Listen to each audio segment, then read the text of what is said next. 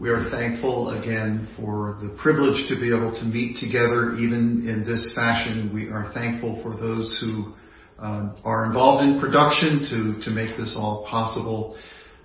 But mostly, we are thankful that we have time to look into God's Word. Um, we need to hear the good message that God has for us today. And there is a delightful, searching, God glorifying message in Psalm 77 uh, for us today. So I invite you, I urge you um, to go uh, to that passage as we look through this together and as we listen to the voice of God, penetrating our own hearts uh, and giving us truth and light and joy. Psalm 77. Uh, please read this along with me. I cry aloud to God, aloud to God, and He will hear me. In the day of my trouble, I seek the Lord. In the night, my hand is stretched out without wearying. My soul refuses to be comforted. When I remember God, I moan. When I meditate, my spirit faints. Selah. You hold my eyelids open. I am so troubled that I cannot speak. I consider the days of old, the years long ago. I said, let me remember my song in the night. Let me meditate in my heart. Then my spirit made a diligent search. Will the Lord spurn forever and never again be favorable? Has his steadfast love forever ceased? Are his promises at an end for all time? Has God forgotten to be gracious? Has he in anger shut up his compassion? Selah. Then I said, I will appeal to this, to the years of the right hand of the Most High. I will remember the deeds of the Lord. Yes, I will remember your wonders of old. I will ponder all your work and meditate on your mighty deeds. Your way, O God, is holy. O God, uh, what God is great like our God? You are the God who works wonders. You have made known your might among the peoples. You with your arm redeemed your people, the children of Jacob and Joseph, Selah. When the waters saw you, O God. When the waves saw you, they were afraid. Indeed, they, they, the deep trembled. The clouds poured out water. The skies gave forth thunder. Your arrows flashed on every side. The crash of your thunder was in the whirlwind. Your lightnings lighted up the world. The earth trembled and shook. Your way was through the sea, your path through the great waters. Yet your footprints were unseen. You led the people like a flock by the hand of Moses and Aaron. That is the word of God. Let's pray. God and Father, we come before you today um, needing your mercy and help and needing your clarity, the clarity of your word uh, in our situations, we're often troubled. We're often distressed. And especially in these days of the, of the virus and the uh, confusing way in which various voices call us to respond, we need your, we need your voice to, to guide us, to direct us, to help us. And thank you for this word ever pertinent to our lives. Holy Spirit, uh, drive it home, seal it in our hearts and strengthen us for lives of joyful obedience. In the name of the Lord Jesus, we pray. Amen. Well, how you doing? How you doing in response to your circumstances these days in the midst of COVID-19? There is turmoil out there like anything we've experienced before. Hospitals are run over with patients in many places. Uh, the economy is gasping. And there is not a unified voice that directs our society in our various states with how we are to respond in this circumstance. There is turmoil outside. But for many, there is also a great deal of turmoil inside, right here um, in our homes. Uh, relationships might get a little bit touchy. Um, I didn't say that. Well, yes, you did. Uh, our children might uh, bounce off the walls and be hard to direct and to have the kind of atmosphere that we'd like to have in our homes. And I think it's, it's exacerbated, it's made more difficult, more confusing for us because the great question is, for how long? We don't know how long this is going to last. And, and there is a cumulative effect that builds over time and creates in us oftentimes fear, sometimes even a sense of sadness that, that leads into depression. There is darkness.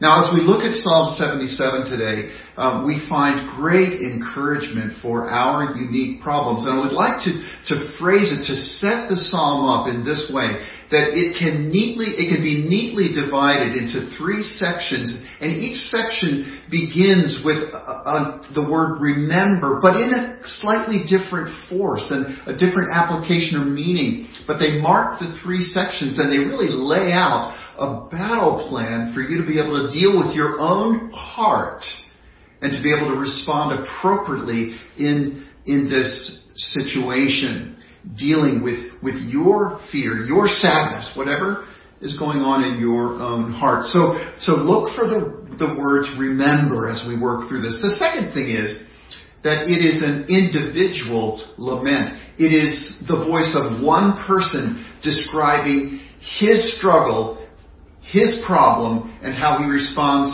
to in, to, in his life uh, on that day. It is a person dealing with his own sadness and anxiety. But God saves us as a people.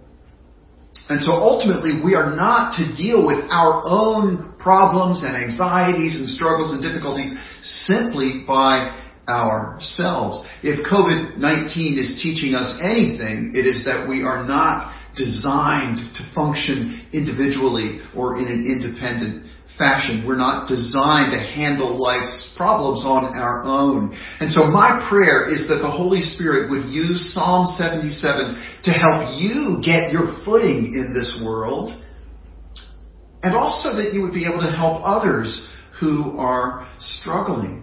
And so we begin this by simply citing, looking at verse 1 that says that, uh, that, that God is present.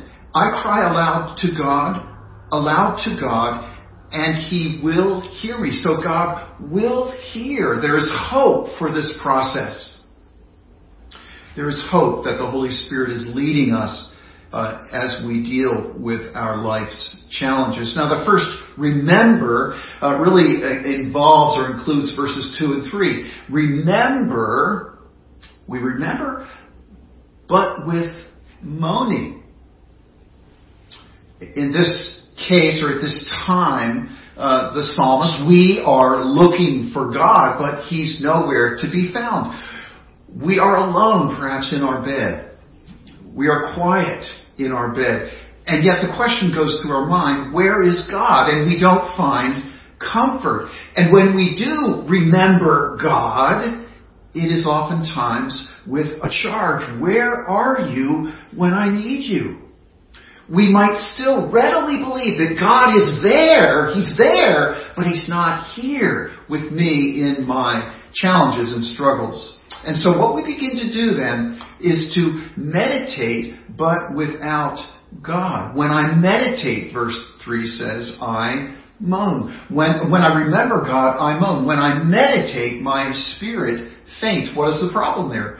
So often our meditation is without God and it is simply recycling our own thoughts, often negative thoughts. Uh, such things as if life will not really get any better, or we imagine the worst, uh, that we believe our own prophecies that life simply will not change. my wife puts it this way sometimes get a claw in the brain that just won't let go. And whatever we fear most is that's what's going to happen, and we begin to be hopeless, as if God did not reign over life for our good. Well, that's the first remembering. It's remembering, but with moaning. It's remembering, but only remembering our own recycled negative thoughts as we meditate on what's in our own minds. Well, there's a second remember. Starts in verse 4. Um, we remember, but here we remember that at one time, in the past, at one time, we did in fact sing, that we sang for joy. Now here we are in those sleepless nights. And uh, we're tossing and turning, and perhaps we're looking up at the ceiling. Our eyes are, are fastened upon some object in our room. We're, we're, we're without hope in those nights. And our question is, where is God? And look with me, uh, look with me at the beginning of verse 4. Where is God? God is the one who is holding your eyelids open. He's the one who is saying, I want, I want to show myself to you. And this provides us with a glimmer of hope because what we first remember is that we did one time sing for joy. We remember enough about God to realize that at an earlier time there was that glimmer of hope and we did remember that God was good and that He was for us. We do remember singing, it was well or it is well with our souls. And so that echo of our earlier singing gives us courage to be able to pursue God. And it gets us thinking about Him, and it gets us meditating on Him and His Word instead of our own thoughts. Um, so often uh, in these weeks, as I've been um, serving you through this ministry of the Word, but then also during the week meeting with some young people uh, for the Confessing Christ class, uh, something uh, occurs in that class or there's material in that class that fits so well right here. And, this is what this is what the lesson uh, is about these days there. That we so often um, believe the deception, the deception of the enemy uh, that is triggered also by our own tendency.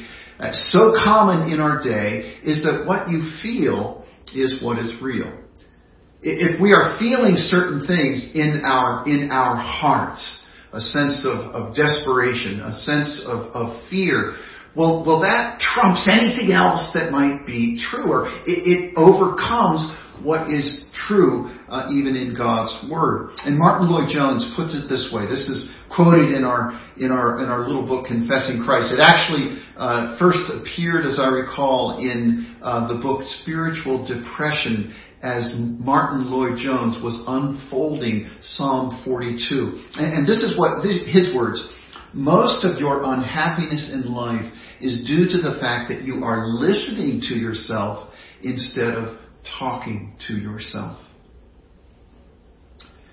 And happiness, much of our unhappiness due to the fact that we're listening to those thoughts that circulate in our hearts instead of speaking, in this case, God's word of truth to address our feelings.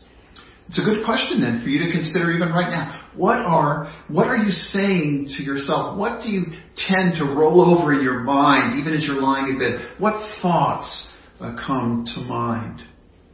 Well, your song, it is well with my soul, or I remember, remember singing that enables us and encourages us to challenge those feelings that produce those misguided words. Verse 6 then is a fascinating turn in this psalm. Um, I'm now encouraged, having, having remembered my song in the night, this is what I'm going to do. I'm going to meditate in my heart, and then my spirit made a diligent search. My spirit is searching for what is true about God, not what I have felt about Him, but I'm actually challenging the way I have felt. Uh, will God spurn forever? That's the first question. that uh, the psalmist is asking, will God spurn forever? That, that you're not really worth his time or trouble or, or attitude or his, his compassion. And that kind of thought is oftentimes spurred by our shame. I'm just not worth God's time, his care. Well, the second question, uh, do you really think that, that God's steadfast love has stopped? Now you may feel overwhelmed, and as you compare your own life to the lives of others, you may think, well, I have it so much harder than they do. And, and that is touching our self-pity, isn't it? That God isn't really there for you. He might be there for other people, but not for you. Do you really think that God's promises have run out? This is uh, driven by our anxiety. We uh, certainly we want the economy to open. We want it to open, and yet we're also concerned. We're also fearful that the virus will spike if we return uh, too quickly to this open our open economy. We're haunted by what might happen. Do we really think that God's promises have run out? The next question, uh, do you really think that God has forgotten to be gracious. That once we felt His gracious presence, but not that now. And, and do we honestly believe that God changes? Or is God the same? Do you really think that God's anger extinguishes His compassion? And we might think, well, what other explanation is there for the suffering that is going on right now? But remember, we want to build our lives on what is real and not on what we feel. God is calling you to build your life on what is real and not to build it on the sand of what you feel. And that brings us then to the third remember. And this picks up at verse 10 and follows through to the end of the psalm. The third remember is, is of God's rescue. Um, I said, I will appeal to this. Remember, he's addressing his own soul. I will appeal to this to the years of the right hand of the Most High God. I've said it before. We have a right-handed God, a God of all power displayed in His right arm to save us. We have a right-handed God who, who, and so that's what we meditate on. We meditate on what is real. I will remember verse 11, the deeds of the Lord. Yes, I will remember your wonders of old. Now, obviously, this is written to the uh, to the Jewish nation, uh, and what they would remember, what they would look back to, would be the Exodus. And, and basically, the psalmist is saying the Exodus was real. It really happened. There was this perfect storm of God's people being being pressed up against the Red Sea, and you have the desert on one side, you have the Egyptians over here, and, and that they were in desperate straits. And yet our God was there. He was acting on behalf of His covenant people. He was orchestrating the people so that they were in an impossible box and the only way they could get out was if God would deliver. And so He split the sea to deliver His people and He was leading them through the sea. And then there's that phrase uh, in 19, verse 19, yet your footprints were unseen. God was acting. He was working. He was saving. And yet we didn't see him. Well, what do we, what do we do with this? We look to our exodus, we look to our delivery um, and deliverance uh, by Christ, and we remember that that God, we remember that God's feet did show up at Calvary. That the feet of God, the Son, were pierced. They were bloodied with nails. All because of God's mercy. Let's go back to those questions and let's think through those questions again. This time seeing what God is up to. God hasn't spurned you. He spurned Jesus for you so you would never need to lie in your bed at night and wonder, does God see? Does He care? Is He involved with my problems, my challenges? God's steadfast love has not stopped. I love this phrase from, from another psalm, and it's this By day, God commands his steadfast love. Each day, uh, he commands his steadfast love. And at night, his song is with me. I find myself praying that this, these days as, as uh, Gail and I are settling into sleep. Something like this. May we be awakened by the knowledge of your steadfast love. May, may we wake up tomorrow with the first thing in mind that you have steadfast love for us. You'll give us everything we need for that day. God's promises haven't run out. If He's given us Jesus, the big gift, the gift of the Son of God, how will He possibly withhold the small things from us that we need day by day? He has not forgotten to be gracious. He has not forgotten to be compassionate. He is grace. He is compassion. He cannot act in conflict with his nature. You remember that Jesus took the cup, the cup of God's wrath, and he drained it to the dregs. So every day we have only blessings from God.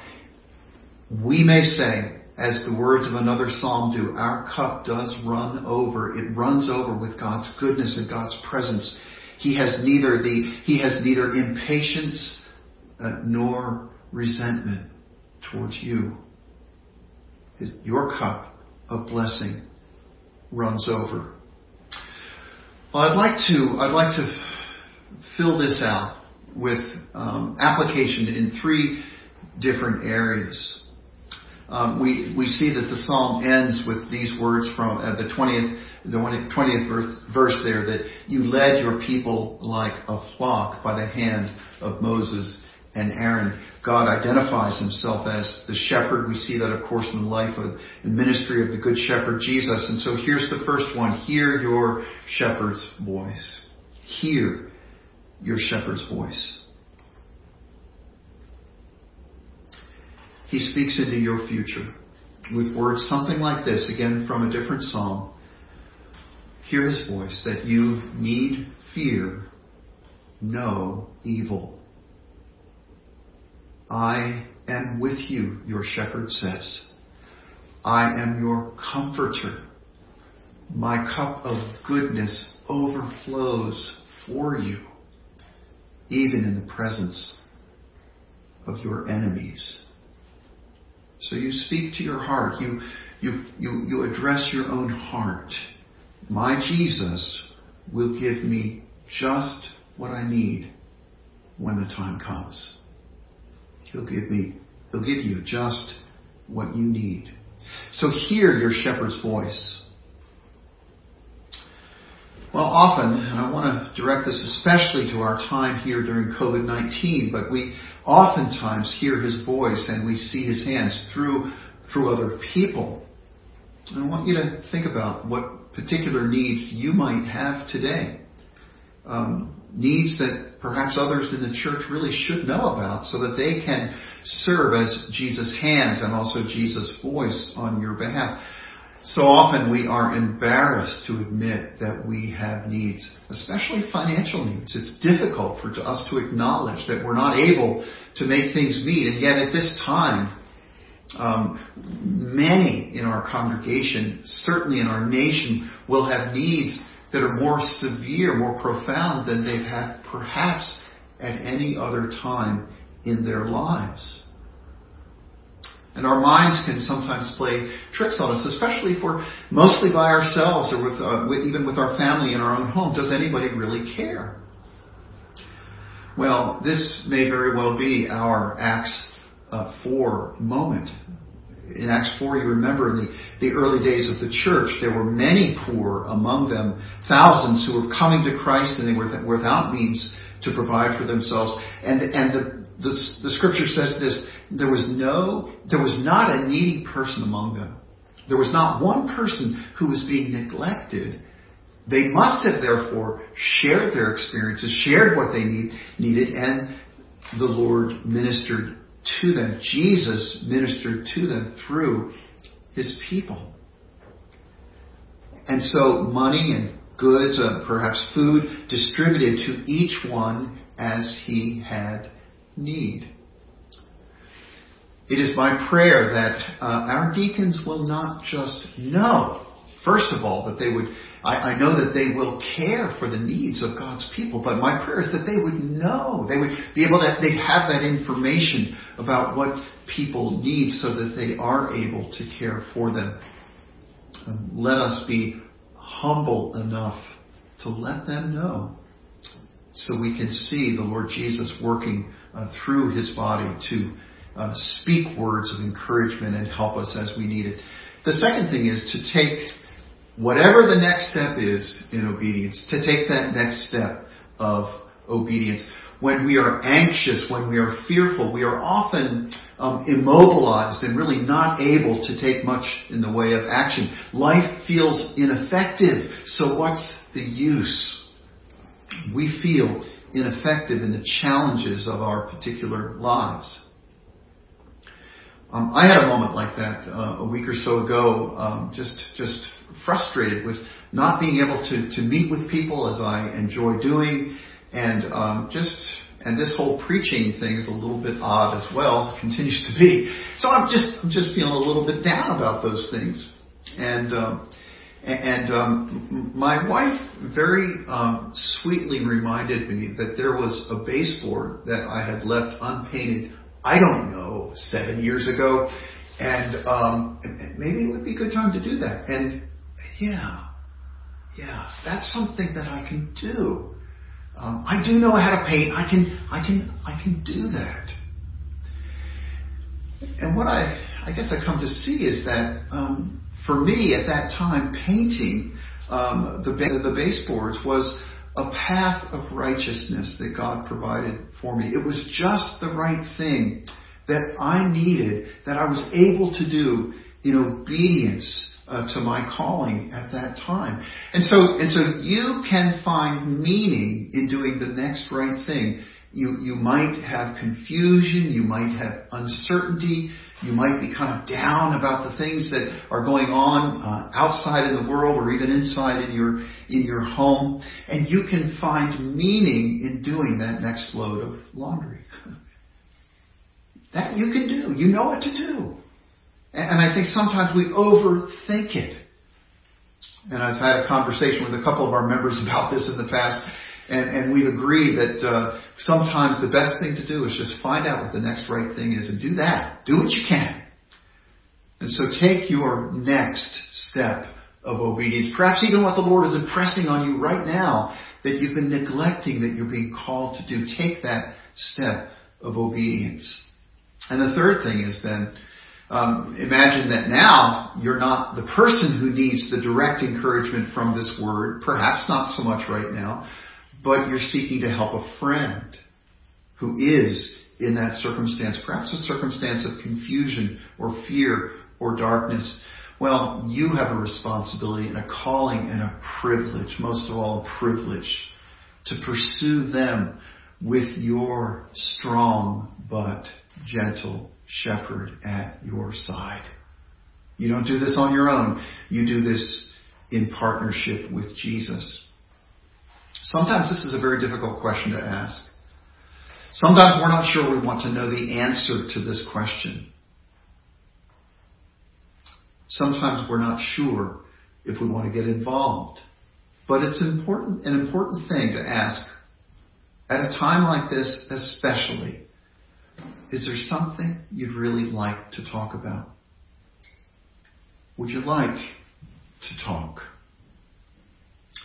And then you work hard at listening, not interrupting, not getting too quickly to a solution, but you listen. And you don't rush through it just because it's uncomfortable.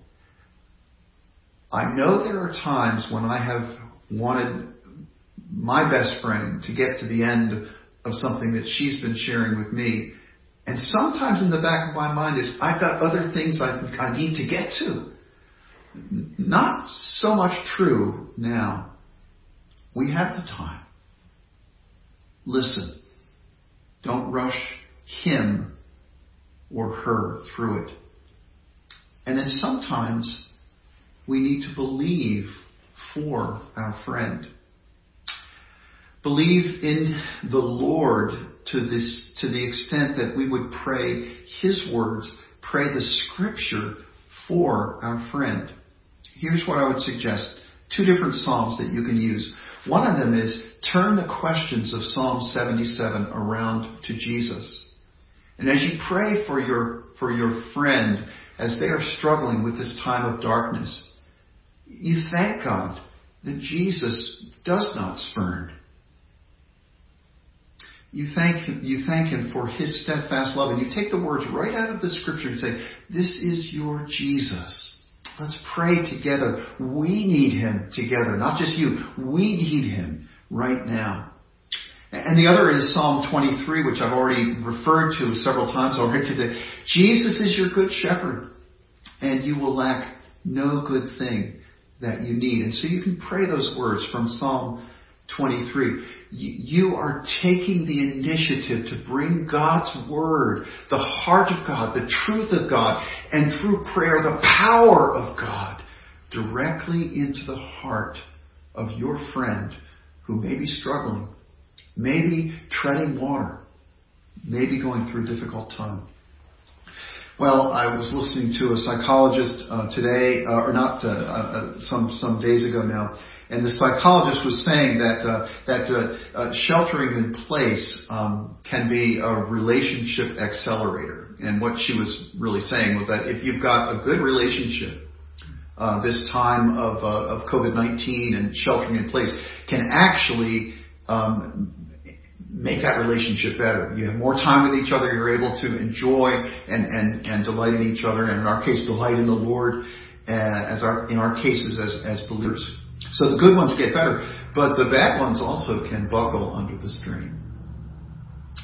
And I want to encourage you that since Jesus is with you, He is um, fighting for you. He is helping you so yours too uh, can be one of the good ones.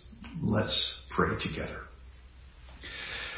God and Father, how we thank you um, for this truth from your word, how we thank you for its bracing reality, that it, it intrudes into our thoughts and lives in ways that, that uh, rescues us and gives us hope. And we pray that the Lord Jesus would become, would be in the center of our, our homes, uh, our um, friendships.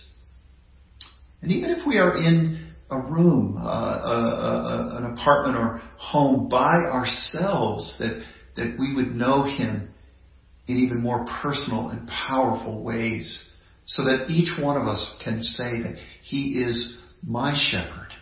He is leading me in paths of righteousness for His name's sake. And so meet with us, Lord. Um, Rescue us so that our lives are full of joy for your glory. In the name of Jesus we pray. Amen.